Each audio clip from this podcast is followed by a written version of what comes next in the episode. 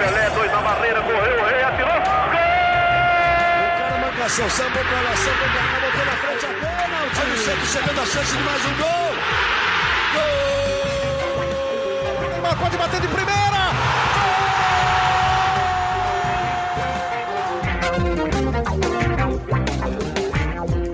Um orgulho que nem todos podem ter. Eu sou Leonardo Bianchi, esse daqui é o GE Santos, podcast do Peixe no GE e o podcast do finalista da Copa Libertadores da América. Sim, senhoras e senhores, o Santos, aquele desacreditado, o que diziam tinha apenas 4% de chance de se classificar, passou invicto pela fase de grupos, venceu na altitude LDU, venceu o que se dizia ser o melhor futebol do Brasil, passou por ser, ou melhor, atropelou o dito bicho-papão da Copa Libertadores da América, o Boca Juniors, e agora, comandado pelo presidente Cuca, como ele é chamado pelo elenco, e pelo adulto Marinho, o cara que não é mais meme, né? É o cara que é o craque do futebol brasileiro nessa temporada, vai ao Maracanã para no dia 30 de janeiro enfrentar o Palmeiras num clássico que vale nada menos do que a América. E parafraseando o nosso amigo e brilhante Bruno Gilfrida, se você, torcedor, dormiu em março de 2020 em um cenário incerto e acordou só agora, pode acreditar. O Santos está na final da Libertadores da América e para falar dessa noite mágica, eu tô aqui com o Bruno Gilfrida e com a Laurinha. Tudo bem, Laurinha? Oi, Léo. Oi, Gilfrida. Tudo ótimo, ainda mais pro torcedor do Santos, então. Tá acordando em outra dimensão depois desse jogo maravilhoso, perfeito, nem sei o que falar. Jogaram um fino da bola ontem contra o Boca Juniors e mais uma final de Libertadores. Estão sonhando acordado, andando nas nuvens. Que, que, definição. Andando nas nuvens, como está Bruno Gilfrida neste momento, né, cara? É difícil de dormir depois de uma noite tão mágica de futebol do Santos, né? Aquelas noites para entrar para a história, né, Gilfrida? Pô, com certeza, Léo. Bom dia, Léo. Bom dia, Laura. Eu fui dormir quatro da manhã, eu acho. Eu trabalhei até umas duas, mais ou menos, e não conseguia dormir depois. Impressionante, assim, revendo vídeo de lance.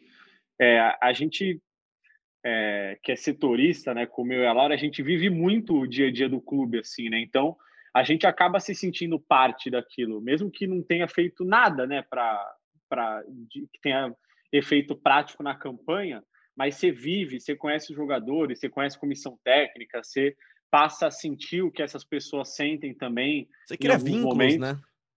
É, exato. Então, e, e, tudo bem que os vínculos durante a pandemia são mais complexos e mais distantes, porque a gente entrevista menos, a gente conversa menos, mas a gente sabe tudo o que acontece ali dentro, né? Então, você acaba é, se sentindo parte daquilo. E é muito legal ver o Santos com tantos problemas, como você disse, com só 4% de chance, é, chegar a uma final de Libertadores. Eu vou até pegar aqui um tweet seu ontem à noite, que eu até favoritei ele para não esquecer mesmo, porque é muito legal mesmo. Você falou que você voltou a cobrir o Santos depois de três anos no Rio de Janeiro e acompanha de perto um time que, que tem tanta gente disposta a fazer o time jogar, fazer a bola entrar, né? E, e a gente sempre fala aquele ditado, né? A bola não entra por acaso, Jofrida. Ela não entra por acaso mesmo, né? E esse time, assim, acho que o que mais define esse elenco é a vontade de fazer essa bola entrar mesmo com 30 goleiros na frente, né, cara? Com, com um gol daquele tamanhozinho, pequenininho, com vários problemas, a bola entra e entra porque tem muita vontade nesse elenco, um grupo muito unido, né, cara? É, é, é uma história incrível para mim, cara. É, Léo, então, é, é por isso que é tão bacana, assim, porque eu cobri o Santos antes, eu fui assessor do Santos como estagiário, inclusive ontem fez nove anos que eu comecei como estagiário da assessoria de imprensa do Santos, exatamente ontem.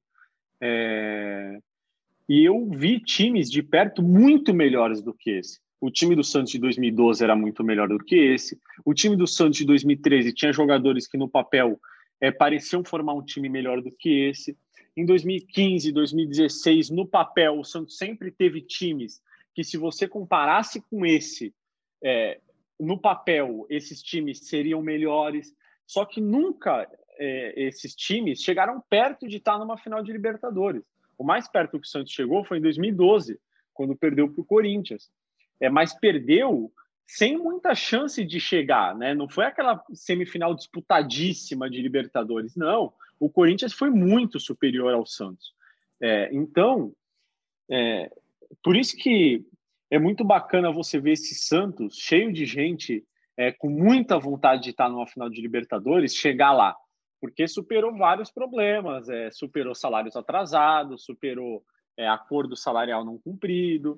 enfim, superou problemas que fizeram esse time ter 4% de chance. Eu acho que os 4% eram muito por causa de tudo isso que envolvia esse time, muito mais por causa disso do que por causa só de elenco.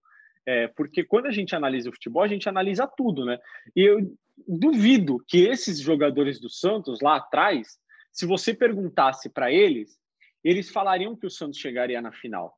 E não é porque eles não acreditavam no futebol deles, é porque tinha muita coisa envolvida que a gente sabe, salário atrasado, acordo que não foi cumprido, pandemia, saída de jogador, transfer ban, mudança de técnico. Pô, há 15 dias a gente não sabia envolvida. se o Santos teria sua dupla titular de zaga, né? Exato. Então, é, é claro que o Alisson e os jogadores usam isso a favor deles, porque é maravilhoso você usar isso a seu favor, né? Que diziam que tinha só 4% de chance e tal. Mas eu tava na estreia do Santos na Libertadores e foi um sufoco para ganhar do Defensa e Justiça. Foi comemorado no vestiário como se fosse um título. Então, assim, não era palpável essa final de Libertadores. Era algo que fugia do roteiro. E fugiu, por isso que é tão legal.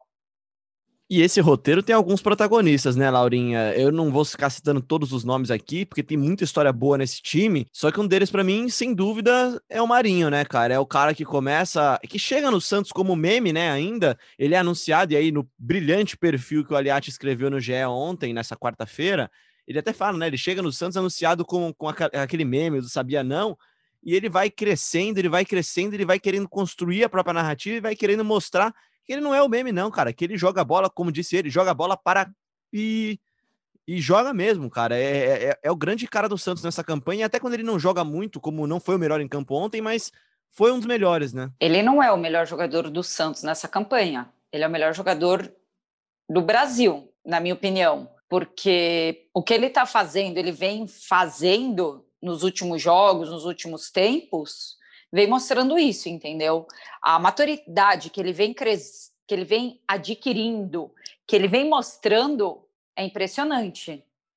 E como ele fala, as entrevistas que ele vem dando, por exemplo, a última entrevista dele com o Casagrande foi uma entrevista sensacional. Ele mostrou que ele mudou muito e o, a importância dele para o Santos é o que você falou, até quando ele não joga bem, ele é importante, ele joga, ele aparece e ele muda os jogadores, ele chama a responsabilidade, ele conversa com os jogadores. E é importante para o Santos, que tem muitos jogadores novos, que usa muito a base, como a gente já falou, diversas vezes nos nossos podcasts por todos os problemas que o Santos enfrentou na temporada, que a gente não pode mais falar ano porque o ano mudou, mas que a gente que o Santos enfrentou na temporada e precisa usar os meninos da base, para eles é importante olhar para o lado e ver o Marinho, que é um cara experiente, que está jogando muita bola. O cara que assusta que o adversário, se... né? Exato, e sabe que, tipo assim, faltam 10 minutos para acabar um jogo, precisa segurar a bola, o que, que eu faço? Joga no Marinho. Ele está lá, ele chama a responsabilidade, ele não foge. Ele não está fugindo da responsabilidade, ele não vai sumir no campo. Ele não é aquele jogador que começa o jogo, se esconde lá na lateral, se esconde num campo, que tem muitos jogadores que fazem isso, jogadores de nome. Ele não, ele aparece, ele sempre está lá. Ele sempre vai tentar o chute, ele sempre vai tentar, ele sempre vai falar, conversar com os jogadores. Isso é muito importante também para todos os outros jogadores. E Laurinha, e Laurinha, é, só nesse assunto ainda de se entregar, de dar a cara, ele até pecou em outros mata-matas pelo Santos nessa temporada por querer dar muito dele e acabou sendo expulso contra a Ponte Preta Sim. no Campeonato Paulista Exato. e Sim. depois contra o Ceará. Ele nunca pecou por não se entregar. Ele Exato. pecou por se entregar demais. Mas acho que é até essa metamorfose isso, dele, né? Essa mudança que ele vai uma... tendo. Isso foi um aprendizado. A expulsão dele contra a Ponte Preta, ele sabe que ele errou.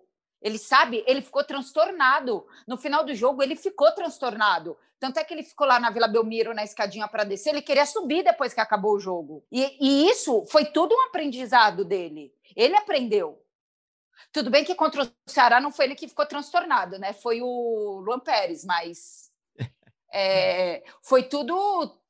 Tudo foi um aprendizado. E ele está aprendendo, ele está aprendendo, ele está evoluindo.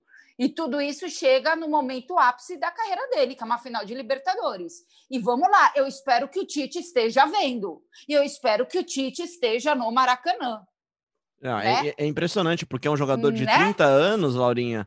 É um jogador de 30 anos que parece que nesse ano ele viveu esses 30 anos de uma vez só. Ele começa com um jogador tratado como meme, depois ele vira um jogador que é tratado como explosivo, é o cara que, que, que sai brigando com todo mundo em campo, é o cara que teve duas expulsões, como o Gilfrida bem ressaltou, maturas, né? Talvez por entregar demais até além do ponto. E ele termina a temporada como o grande símbolo desse time, como líder técnico e tático, e talvez mental também, né, Gilfrida? O cara que comanda o vestiário mesmo, comanda desde a resenha até a roda antes do jogo, né? É, a gente falou até na live ontem do, do GE, depois do jogo, que o Marinho, agora, ele é o jogador que há três anos todo mundo falava que ele era, né? Mas ele nunca tinha sido. Que é esse jogador decisivo que, que vai para cima e não dá só um drible, corta para o meio e chuta lá do outro lado. Ele dribla, ele ontem, pô, a jogada que ele fez pro gol do Lucas Braga foi uma jogada incrível ele desmontou o zagueiro dentro da área. Então, acho que o Marinho, hoje, aos 30 anos, se tornou o jogador que há 3, 4 anos todo mundo via no Grêmio, no Vitória, é, e falava que ele era, mas ele não era ainda. Ele, às vezes, dava sinais que poderia ser. E até ele mesmo falou sobre isso numa entrevista recente, é, que o Sampaoli transformou ele nesse jogador que ele é hoje dentro de campo. Só que fora de campo, eu acho que é algo muito mais dele mesmo. Ele conseguiu se tornar esse cara porque ele colocou para fora a personalidade dele. É, e é difícil, né? Porque é, profissionalmente, assim, fora do futebol, a gente conhece, eu imagino que todo mundo aqui conheça várias pessoas que a gente acha muito bom no que faz, mas a gente sente que a pessoa fica um pouco tímida, ela não consegue se colocar direito no momento certo, ela guarda um pouco para ela. Não sabe expor, às vezes, o talento, né? Não sabe expor o talento dela. E o Marinho é, colocou tudo para fora nessa temporada. Ele é, liderou campanhas anti-racismo, ele deu a cara a tapa quando precisou dar. Ontem, no vestiário, em tom de brincadeira, ele mostrou quem ele é, cobrando um diretor 100% é, é, em tom de brincadeira e espontâneo ali, né? Ele cobrou, pô, e o Marinho é isso mesmo, ele é espontâneo. E ele conseguiu juntar tudo isso, essa personalidade forte dele, é, a experiência que ele tem por já ter 30 anos, e se transformar no jogador que todo mundo esperava que ele fosse. É isso mesmo, é isso mesmo. E, e, é impressionante mesmo. Eu lembro, eu lembro assim de ter lido o perfil que o Aliati fez dele ontem no GE. E ele fala lá como o Marinho era um cara tímido, um cara que, que tinha dificuldade de ser respeitado pelos próprios jogadores mesmo. E aí o Aliati fala mesmo, tinha jogador que, o, não o Aliati, acho que o Argel, Argel Fux, né, que foi o técnico dele, fala que os jogadores olhavam para ele como burro. E aí ele, ele, ele olha, ele, ele tem essa mudança de perfil na carreira dele, ele quer ser respeitado, ele começa para começar, antes de tudo, a ser respeitado dentro de campo e depois fora de campo também, né, Laurinha? Acho que essa mudança, essa essa mudança assim, comportamental do Marinho também, porque bola ele sempre teve, é, é algo que tem levado o Santos para cima, né? Sim, ele é muito, ele é uma das peças principais desse Santos, se não é a peça principal desse Santos do Cuca, né? Esse Santos que chega na final da Libertadores e que tá. que ninguém mais duvida de 90 nada. 90 minutos de um título, 90 minutos de um título. Exato. E você. E ninguém mais duvida de nada, porque quando você chega você chegava e perguntava para as pessoas na redação: é, Santos e Boca, o primeiro jogo foi 0 a 0 E aí? Todo mundo respondia a mesma coisa para mim. Desse Santos, eu não duvido mais de nada. Agora, então, depois que você viu que o Palmeiras jogou contra o River e o que o Santos jogou contra o Boca, então, estou falando dos segundos jogos, tá, pessoal? Não dos primeiros. Dos segundos jogos, eu não duvido, então, de mais de nada. E você citou o Cuca, Laurinha. Jufrida, o Cuca, ele, ele assume um papel no time que é muito mais do que treinador, né, nessa temporada. Eu acho que ele é quase o manager, né, Jufrida? Ele, ele resolve os problemas, ele chega com muita vontade de fazer dar certo e faz dar certo, né? Aquela camisa dele de Nossa Senhora que muita gente por muito tempo deu risada. Hoje as pessoas olham para o Cuca também de outra forma. Eu até falei no meu Twitter, eu acho, acho que no começo do, até o ano passado, o Marinho era um cara que era menosprezado e o Cuca era um cara que era ridicularizado por, por muitos jornalistas, muitos jornalistas grandes até, que era o cara da catimba, que era o cara da, da, da, da superstição, e ele, na verdade, mostra que ele é um grande treinador, né? Com certeza, Léo, com certeza. O papel do Cuca é, nessa conquista é, é muito grande. É, ele, não sei se ele virou um manager ou se ele virou o presidente do Santos mesmo, porque pelo que a gente escuta no dia a dia, ele liga para gerente jurídico para saber como é que está a situação do transfer ban, ele liga é, para membro do comitê de gestão para saber como é que está a negociação com o Benfica e o Brugge da Bélgica sobre o, o Lucas Veríssimo Luan Pérez. Ele liga para todo mundo, ele quer saber sobre tudo, ele quer cuidar de tudo. É, e isso no Santos tem uma importância muito grande, porque os jogadores do Santos, até a chegada do Cuca, se viam meio órfãos, né? E eu não acho que é culpa do Gesualdo Ferreira, que era o técnico antes.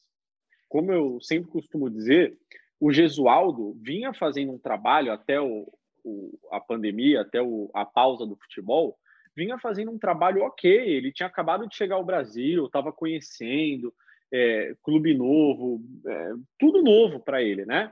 Então, ele tinha ganhado na estreia da Libertadores, vinha fazendo uma campanha ok, honesta. É, só que o, o Gesualdo, quando voltou o futebol, ele teve que lidar com coisas com as quais ele não estava acostumado.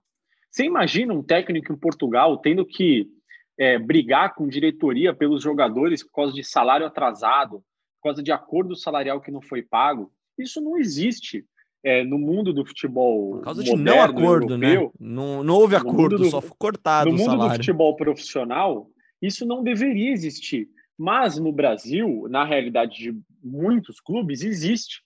E o Gesualdo não soube lidar com tantos problemas extracampo. Ele foi engolido pela crise do Santos. E o Cuca chega e abraça, protege esse elenco assim de uma forma incrível. Então, é, como o Marinho disse numa entrevista ao Bem Amigos, quando o presidente ainda era o José Carlos Pérez, naquele momento, o presidente efetivo do Santos era o Cuca. Porque o Cuca fazia muito mais do que só treinar ele tranquilizava os jogadores. Ele é, é, é importante você trabalhar com um chefe que te tranquiliza e te passa confiança na relação com os superiores a ele, né? E o Cuca se tornou essa pessoa. Então, o papel do Cuca é muito grande fora de campo e é importante também dentro de campo, porque o Santos ganhou uma cara, o Santos passou a ter um estilo de jogo, e é um estilo de jogo que se mantém independentemente das peças. Se você vê o jogo contra o São Paulo, é claro que o Santos ficou mais recuado contra o São Paulo, mas tinha o padrão de jogo. A gente via o Santos jogando como o Santos costuma jogar. Quando atacava, atacava de uma forma, quando defendia, defendia da mesma forma. Então, é, o, os méritos do Cuca não são só fora de campo e não são só dentro de campo.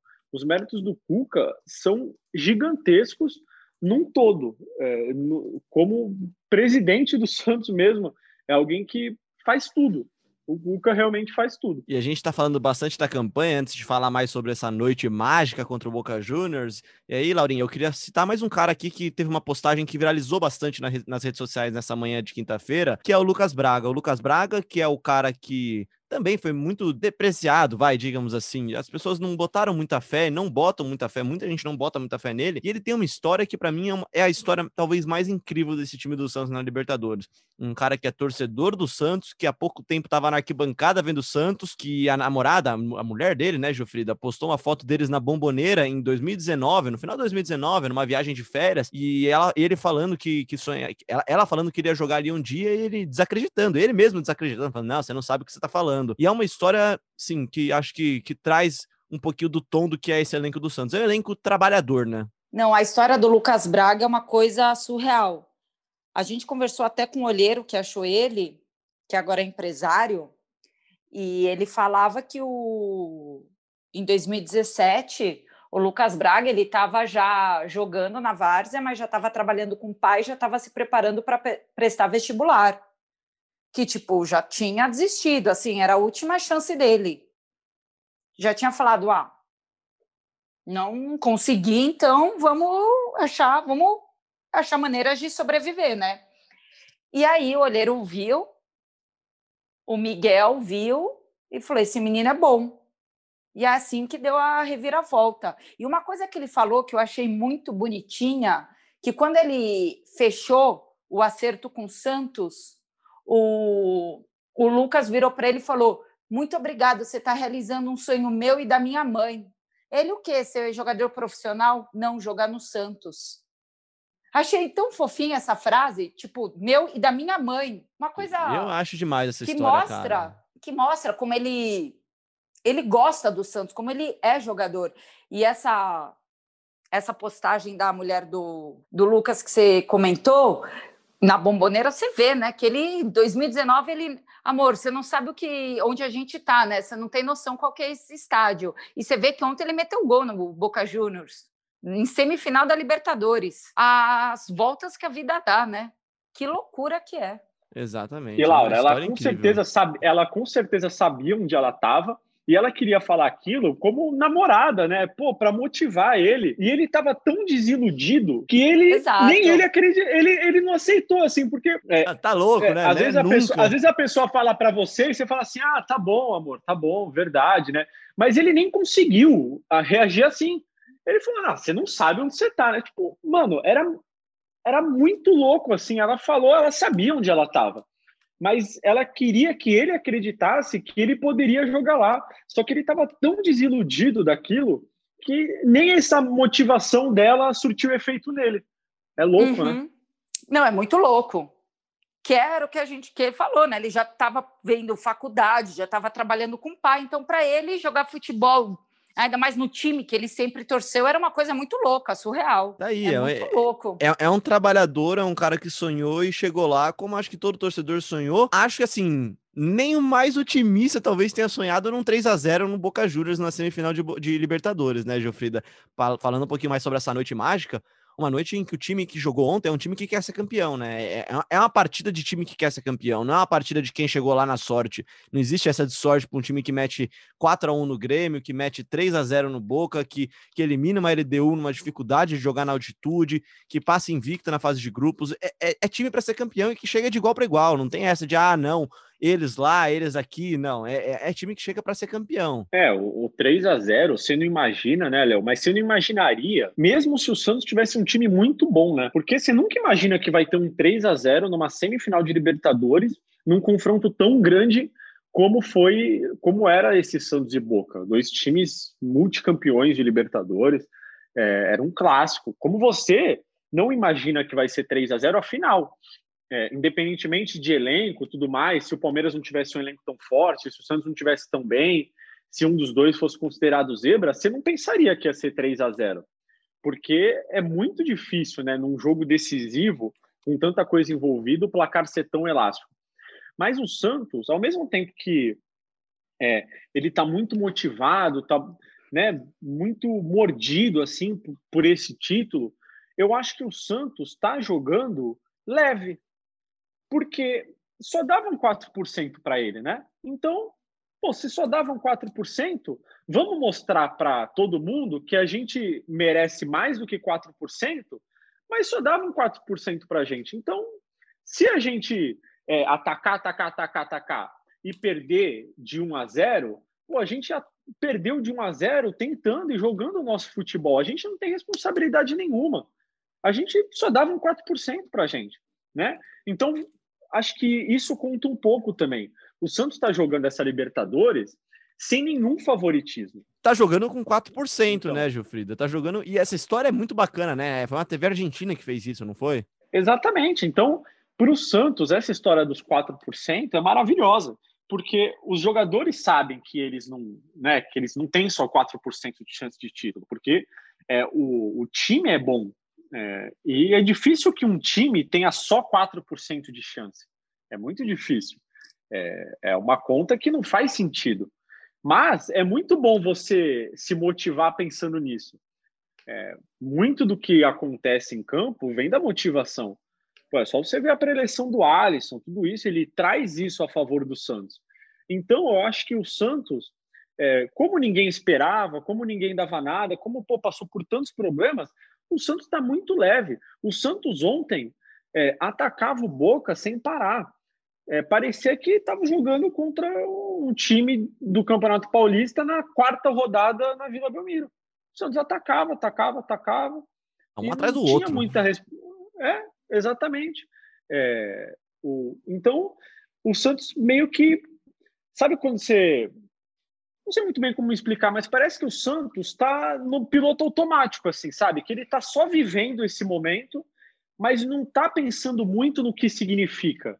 Ah, pô, caramba, porque se o Santos parar para pensar, pô, uma semifinal de Libertadores, não, não vamos, vamos atacar, mas vamos com um pouco de cuidado, né? Vai que o Boca faz um gol. Não, o Santos está atacando e tá foi para cima do Boca como se fosse quarta rodada de Campeonato Paulista. Foi para cima, ignorou que é um clássico, ignorou que é... ignorou tudo isso. O Santos jogou o seu futebol para mostrar para ele mesmo que ele não tem só 4% de chance. E ponto.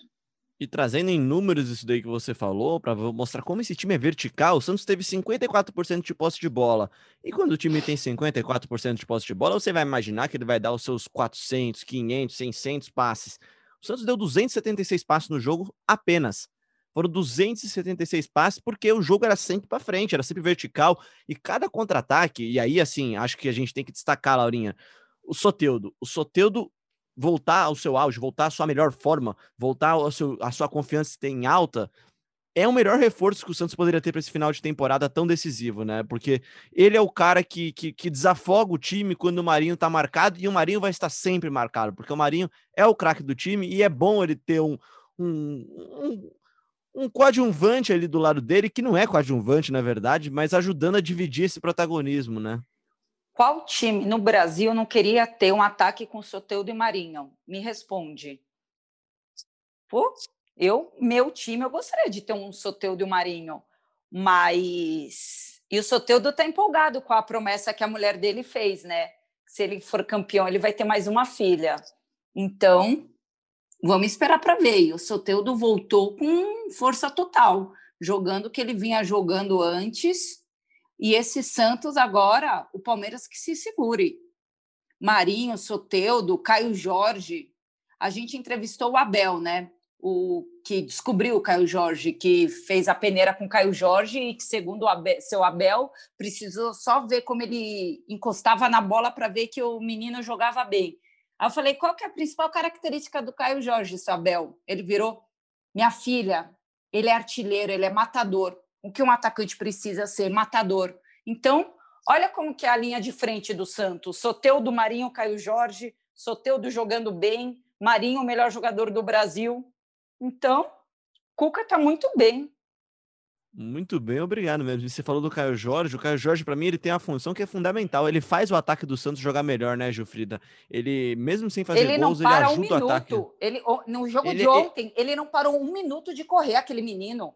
Ele não é parou é um segundo. E a gente entrevistou ele e ele fala que ele está com uma dieta toda especial, que ele não come mais doce, que ele não come mais açúcar que ele diminuiu é... a gordura dele, sei lá por quanto, e ele não para um minuto no campo. É impressionante. E é bizarro, né, né, Laurinha? Porque ele tem que lidar também com uma cobrança da torcida, porque ele ficou um tempo sem fazer gol, né? Sim, ele demorou para fazer gol, aí a torcida Exato. já começou, pô, esse daí, pô, isso daí é centroavante, centroavante precisa fazer gol. E a gente via e... que ele fazia muito mais que isso, né? É, aí, que... ele tem uma importância tática fundamental no. Exato. Eu gosto de comparar ele com o Firmino, torcida, Eu gosto a torcida também, como a torcida também não teve muita paciência com outro cara que tá aí fazendo gol e não é no Santos, que é o Yuri Alberto. Torcida para torcida, o Yuri Isso é Alberto é já não prestava. Nossa, Exato, o Yuri Alberto, Alberto não sabe é tocar verdade. uma bola. Tá lá no Inter, fazendo gol, jogo sim, jogo não, jogo sim, jogo não. Foi quase de graça para o Inter. E para o Santos não servia. Quase fizeram a mesma coisa com o Caio Jorge. Mas quase o Caio Jorge é uma coisa. quase, mas é uma coisa muito engraçada. Quando ele começou a marcar todos os gols da Libertadores, o que eu recebia no meu celular, Caio Jorge, nunca critiquei, não está escrito Agora a torcida parou. Agora a torcida, obviamente, ama o Caio Jorge, ama todos os jogadores do Santos, ama tudo do Santos. Mas o que eu recebia, Caio Jorge, nunca critiquei, Exato. porque é isso que e, o assim, Gilfrida falava. Não, pode continuar, não, pode continuar, Laurinha. Não, não, era pode, pode. o que você falava, porque como ele não fazia gol, a torcida ficava, ah, não pode ser, tem que pôr outro jogador, precisamos de um atacante, precisamos de um camisa 9. Sim, e aí ele começou exato. a fazer gol na Libertadores, o, o Santista começou a se empolgar, falou, não, nunca critiquei, deixa o menino aí, não mexe no menino. Nossos Agora, meninos da ninguém... vila. Exato, e ninguém percebia como que ele fazia os outros caras do ataque jogar, né? Porque Exato, a função ele... dele é muito mais do que só fazer gol. Ele abre espaço, uhum. ele volta para marcar, ele volta para buscar a bola. Numa, numa volta dele para o meio de campo, o Marinho consegue ter espaço lá na frente. Então, Exato. a participação dele é muito mais do que só fazer gol. Mas ele precisava fazer gol. Precisava, precisava. eu acho que para ele mesmo, né, Laurinha? Para ele ficar mais confiante, ele se sentir melhor, assim, porque ele devia se cobrar. E hoje, com rede uhum. social, as cobranças não são só na arquibancada, como era há 20 anos. O cara chega em e casa ele é depois muito do jogo. ativo, né? Na Exato, rede social. né, Laurinha? Ele chega em casa depois do jogo, abre o Twitter, abre o Instagram e ele vê um monte de página criticando ele, publicando bola que gol que ele perdeu na pequena área, falando que ele não serve. Pô, isso para o jogador deve ser muito. Eu nem consigo imaginar como é que é isso na cabeça do jogador, né? Porque a gente não, não vive isso assim. E que é você ter o seu trabalho avaliado por milhões de torcedores que não sabem bem o que se passa ali dentro e não sabem te analisar corretamente. E por isso que a gente sempre te, teve o cuidado aqui de evitar falar ah, o Caio Jorge não, não é bom, não sei o quê, porque a gente via que ele fazia o que era pedido para ele. É, a função dele não era só fazer gol. A função Exato. dele era abrir, é abrir espaço e tudo mais. Mas também é fazer gol. E ele melhorou nisso. Ele melhorou a finalização dele e começou a fazer gol. A bola começou a entrar. Ponto. Então não é que ele não servia e agora ele é o melhor do mundo. Tem um meio termo para tudo, né? Então acho que ele é um jogador muito bom, tem só 18 anos. Pô, ele tá, sério, se pegar é um muito cara promissor, muito promissor. na Eslováquia, trazer ele para cá agora, colocar ele para assistir o jogo do Santos ontem e falar assim: ah, é, quantas Libertadores você acha que esse menino aqui, já esse jogador aqui já jogou e quantos anos você acha que ele tem? Eu duvido que ele fale que o Caio Jorge tem 18 anos e está na primeira Libertadores dele. Exato, não vai. Duvido, eu também. E se o nome dele fosse Caio Jorgensen, tivesse nascido na Noruega, já estava sendo cotado por eh, jogar no Borussia Dortmund, no, no, no Bayern de Munique, por 300 milhões de euros. Mas, assim, essa é outra discussão. O que ele faz em campo é muito mais do que fazer gol. E, assim, a gente tem falado disso aqui há um tempo já. E é muito verdade. Acho que grande parte do alto desempenho do Marinho do Soteudo nessa temporada, no começo, no final da anterior até, é por causa dessa função que antes fazia o Sacha e que o Caio Jorge entrou e faz a perfeição também, que é, que é abrir espaço, é puxar a marcação e deixar, deixar os, os dois pontas de velocidade do Santos jogarem bola. A gente falou de jogar e deixar jogar, acho que a maior definição disso no Santos é o Pituca, né, Gilfrida? É o cara que joga e deixa jogar e que faz o time jogar e virou um motor do time. E aí, cara, destaque para mim ontem é, é, a, é a velocidade, a esperteza que ele tem no lance do gol dele, cara. Metade da defesa do Boca parou para reclamar e para falar que não tinha sido pênalti de mão, e para mim tinha sido pênalti. Ele vai lá e faz o gol. Ele vai lá, vira e faz o gol. O goleiro nem pula direito na bola. O zagueiro tá reclamando, o resto do time tá reclamando. Ele, em dois segundos, vira a chavinha e faz o gol. E o Pituca, né, Léo? Pô, a, a gente viu no começo dessa temporada praticamente parar de jogar bola, né? Porque o Gesualdo colocou ele numa função que ele não conseguia fazer ele virou meia esquerda ali, muito próximo do ataque, muito próximo do ponto esquerda, e ele não conseguia mais jogar bola, parecia que ele tinha desaprendido. Ele estava completamente perdido. E o Cuca chegou e corrigiu isso, transformou ele nesse cara mais central do meio-campo, que fica mais próximo da zaga. É, ele voltou a ser aquele Diego Pituca que a torcida tinha conhecido e tinha visto jogar é, em 2019 com o São Paulo. É, eu acho que o Pituca representa bem esse elenco também, porque a gente tem a impressão que nesse elenco só tem menino, né? Mas se você for parar para ver, o Alisson, por exemplo, é nascido em 93. Ele já não é mais um menino, é que ele nunca saiu do Santos. O Pituca também não é mais um menino, tem 27 anos, se eu não me engano. 28 anos, então, de 92. 28 anos, de 92, fazer 29 anos. Então, assim, se a gente for parar para pensar, esse elenco não é tão inexperiente assim, né? Esse time titular, pelo menos. É que tem jogadores que nunca saíram daqui, como o Lucas Veríssimo. O Lucas Veríssimo vai fazer 26 anos. É, 26 anos já não é mais um menino, já passou por muita coisa. O Luan também tem essa idade, né? o Pará tem, tem, tem seus 34 anos. Os próprios goleiros Exato. que a gente trata como meninos, mas um tem 25 e outro tem 26 também, né? Acho que então, eles apareceram. João Paulo tem 26 tarde, e o João tem né? 24, acho. É, ele tá aparecendo Exato. tarde. Eles apareceram tarde. Então, o Pituca é, é mais um desses casos, e ele foi experientíssimo ontem na partida contra o Boca. O primeiro tempo, principalmente, foi todo dele. Ele roubava a bola, ele armava jogo, ele puxava contra-ataque, ele fez o gol. Ele foi um monstro. Ontem, é, o Pituca jogou tudo o que sabe. Ele, como dizem por aí, o Pituca fez tudo ontem. Sim, né, Gilfrida? Não só o Pituca, né? A gente pode falar que o time inteiro do Santos fez uma partida. Sim, eu tô indo um a um aqui, a gente vai falar até amanhã, né? Exato, então, se exatamente. a gente for falar um a um, a gente vai ficar nesse podcast até amanhã, né? Então, para falar mais de forma generalista, então, não cara... querendo terminar o podcast, calma, não, não me entendam mal, por favor, pessoal. Eu vou trazer então para um setor inteiro, então, que eu acho que merece destaque no Santos. A defesa, Laurinha, a defesa do Santos é, acho que se tornou o grande pilar para dar liberdade para o ataque do Santos jogar como joga. Você tem uma defesa formada dessa vez por João Paulo, por Pará, por Luan Pérez e, e Lucas Veríssimo, os dois zagueiros, e por Felipe Jonathan, o criticado, tão criticado, que, que, que tá começando a brilhar, cara. Tá começando a, a ter a mais segurança na defesa, talvez até pela confiança, junto com o Pérez no lado dele também. E aí, assim, o João Paulo também entra no time e pega muito. Ele faz uma defesa espírita ontem, né? Numa bola cruzada na área, que acho que nem ele viu o que ele fez.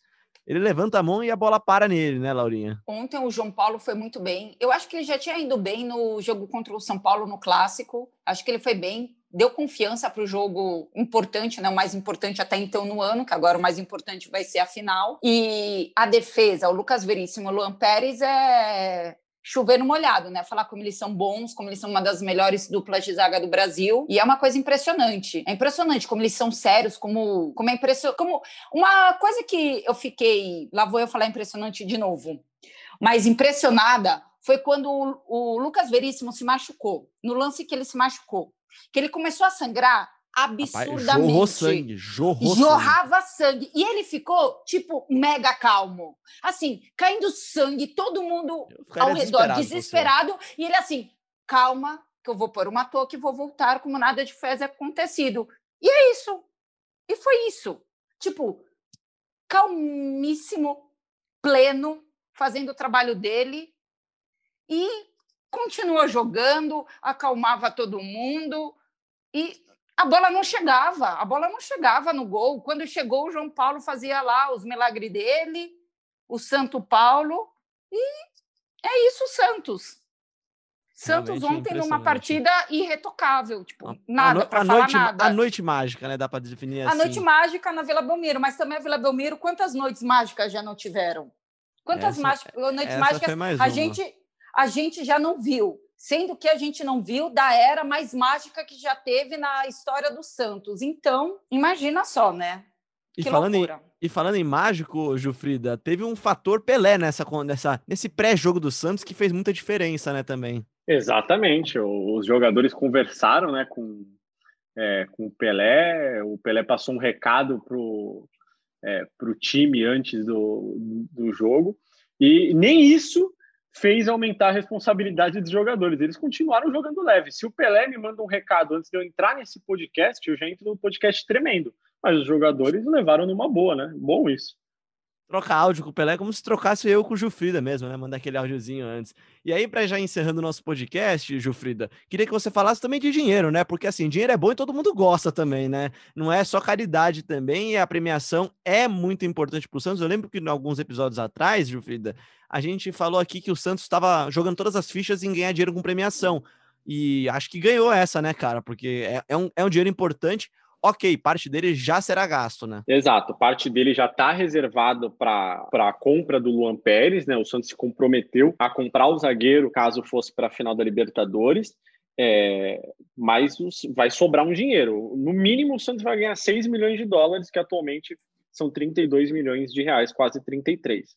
É, se o Santos for campeão, essa bolada aumenta para 15 milhões de dólares, é, que já seriam 82 milhões de reais, segundo a cotação dessa quarta-feira. Dá para pagar as contas, né? O que você faria com isso? O que, que você faria 82 com esse dinheiro, milhões? Gilfrida? É, sei lá, acho que eu conseguiria comprar uma cerveja, hein? Umas, né? Ah, eu, Uma, algumas, eu algumas, assim. Acho que dá, né? É.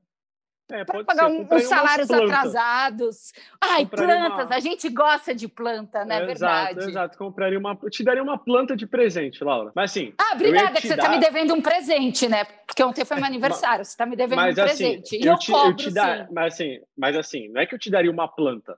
Eu, sabe uma palmeira, assim, que daquelas tem parque, assim, colonial. Ai, sei, é, sei. aquelas Aquelas, de 15 mil reais. aquelas bem caras. Isso. Ah, sim. Não, ia, Sim, ia, sim. ia ter que chegar na sua casa naquele caminhão que atrás tem a placa, veículo longo, 30 metros, sabe? Aí ia estar a palmeira dentro desse caminhão, e aí eu já ia tocar seu interfone, Laura, tem uma encomenda para você. Ah, tudo bem, pode deixar que eu busco depois. Não, não, Laura. É uma palmeira de 20 metros, você precisa descer para buscar agora. E achei que você foi irônico falando Palmeira, hein? Achei que você foi meio irônico. É que eu tô olhando para uma aqui agora na frente do meu prédio e lembrei, entendeu? Ia ser uma do tamanho dessa que eu tô olhando aqui agora, enorme. Tá batendo Ah, tá. no sexto Você andar. vê que o Jufrida mora bem, né, cara? Se eu vi, Não, pô, tem uma palmeira. Eu, eu olho meu prédio, tem o quê? Prédio. Na frente. Tem um prédio aqui na frente do meu é, que eu sinto que tem uma competição de jardins nas varandas, assim, porque Ah, cada tá. dia que eu olho tem mais planta nas varandas. É um negócio impressionante, assim. Eu, eu espero pelo dia que eu vou acordar e ele vai ser tomado por plantas. Eu não vou mais conseguir enxergar o prédio. Porque cada tem varanda que eu nem consigo ver dentro da varanda. É só planta. Parece que montaram uma floresta na frente do prédio e atrás está o prédio. De tanta planta que tem. Ah, Que isso. momento é- é casa um e jardim do nosso Momento podcast. Casa e Jardim. E para fechar o podcast, então, a gente não vai ficar falando de Brasileirão aqui, porque Brasileirão agora, cá entre nós agora, Ah, né? nem- O Santista não quer saber Não do Brasileirão, mais- só quer ninguém saber tá mais dia aí. 30 de janeiro. Mas eu vou Todo só passar, quer saber dia mas eu vou 30 de passar a janeiro no agenda. Maracanã. Eu vou passar pelo menos a Ai, meu agenda do. Santos. Gilfrida, lá vai ele naquela agenda pedindo pra Deus. gente acertar os É, qual o. Santos- provável Santos no dia 7 de julho? Não sei, É. Leonardo, não sei. Olha, dependendo da bolada da premiação, dá pra fazer um, dá pra fazer as compras aí no mercado, mas daí a gente deixa lá pra frente. Santos e Botafogo no domingo agora. Santos recebe Botafogo em casa, depois Fortaleza e Santos no dia 20, no dia 24, Santos e Goiás no dia 27, Atlético Mineiro do ex contra o Santos e no dia 30 a grande final, num sábado às 5 horas da tarde no Maracanã. E é claro que a gente vai fazer uma programação especialíssima do GE Santos com muita coisa nova aqui, com especiais, tra- tentando trazer convidados, trazendo nossos amigos setoristas do Palmeiras para falar como é que chega o Palmeiras, o rival dessa final. Enfim, fica aqui o nosso grande agradecimento a você que no- tem nos acompanhado nessa grande e histórica campanha do Santos nessa Libertadores e nessa temporada, por que não? Jufrida, aquele abraço para você, sem palpites para o final de semana, porque o palpite do- de- dessa- desse jogo de quarta-feira agora ninguém acertou. Eu falei acho que 2 a 0 né? Foi quase. Pois é, o Gabriel deu placar bailarino, acho que foi 3 a 2 ele acertou o número de 3 a gols do- 2 3 É, a eu, 2. eu falei 1 a É. 0 sofrido, pô, que isso? Bom, pô, muito obrigado pelo, pelo convite, né? É sempre um prazer participar com vocês. Muito feliz de acompanhar de perto com a Laura e com o Gabriel essa história. O Edu, que era nosso estagiário, também acompanhou toda a campanha aí do Santos, mas é, é, infelizmente ele cresceu, né? E se formou, então não é mais nosso estagiário. É, é, mas é muito legal acompanhar de perto essa campanha histórica do Santos, independentemente de resultado no dia 30. Acho que já é uma campanha história, é, histórica, de um elenco cheio de história, cheio de personagem bacana, um elenco com muita alma, muito brilho e tudo que um time precisa para ser campeão de Libertadores. Se vai ser ou não, a gente não sabe, mas que esse elenco tem tudo que precisa para ser campeão, ele com certeza tem. Eu assino embaixo de tudo que você disse e coloco uma linhazinha só a mais. É um time que representa o torcedor em campo. O time que o torcedor olha lá e vê e vê, vê- se vê representado. Ele vê torcedores dele em campo. Você vê o Marinho, vê o Lucas Braga, vê um Pituca, vê tantos meninos da Vila, enfim. É um time que joga pela torcida e com a torcida, mesmo sem ela no estádio, infelizmente. Laurinha, grande abraço, grande beijo pra você. Aliás, não, desculpa. Nossa, de- Parabéns pra você, né? Porque assim, não é todo dia que você faz aniversário numa semifinal de Libertadores e ganha de presente um 3 a 0 né? pois é, né? Não é todo dia, né? Você viu só que pé quente que eu sou? Ganhei uns 3 a 0 3 Você faz de novo no dia 30 aniversário? Estão pedindo isso já, né? A gente pode fazer uma festinha lá. Mentira, festinha sem aglomeração, mentira. Mas no Maracanã, você já pensou, seria legal. É, depois do que o Gilfrida falou, esse texto bonito, nem tem o que falar, né? Mas só falar que é.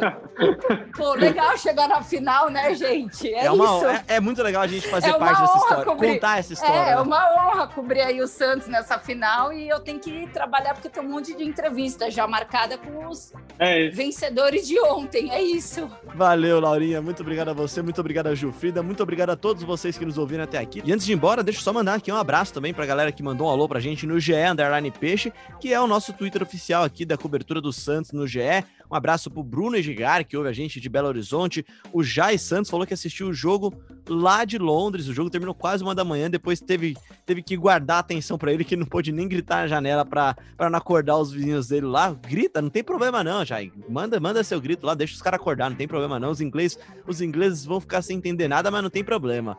E aqui ó, o Davi Pontes falou que será que agora a mídia vai começar a tratar o Santos com um time mais respeito e o Cuca parar de falar que o Cuca tira leite de pedra, cara, deixa, deixa a mídia assim, cara. É bom. Tá dando sorte até agora, viu, cara? Esse daí. Deixa. 4% é muito mesmo. E aqui no GE Santos, a nossa garantia é que a gente sempre tratou e sempre vai tratar esse time, esse elenco com muito respeito.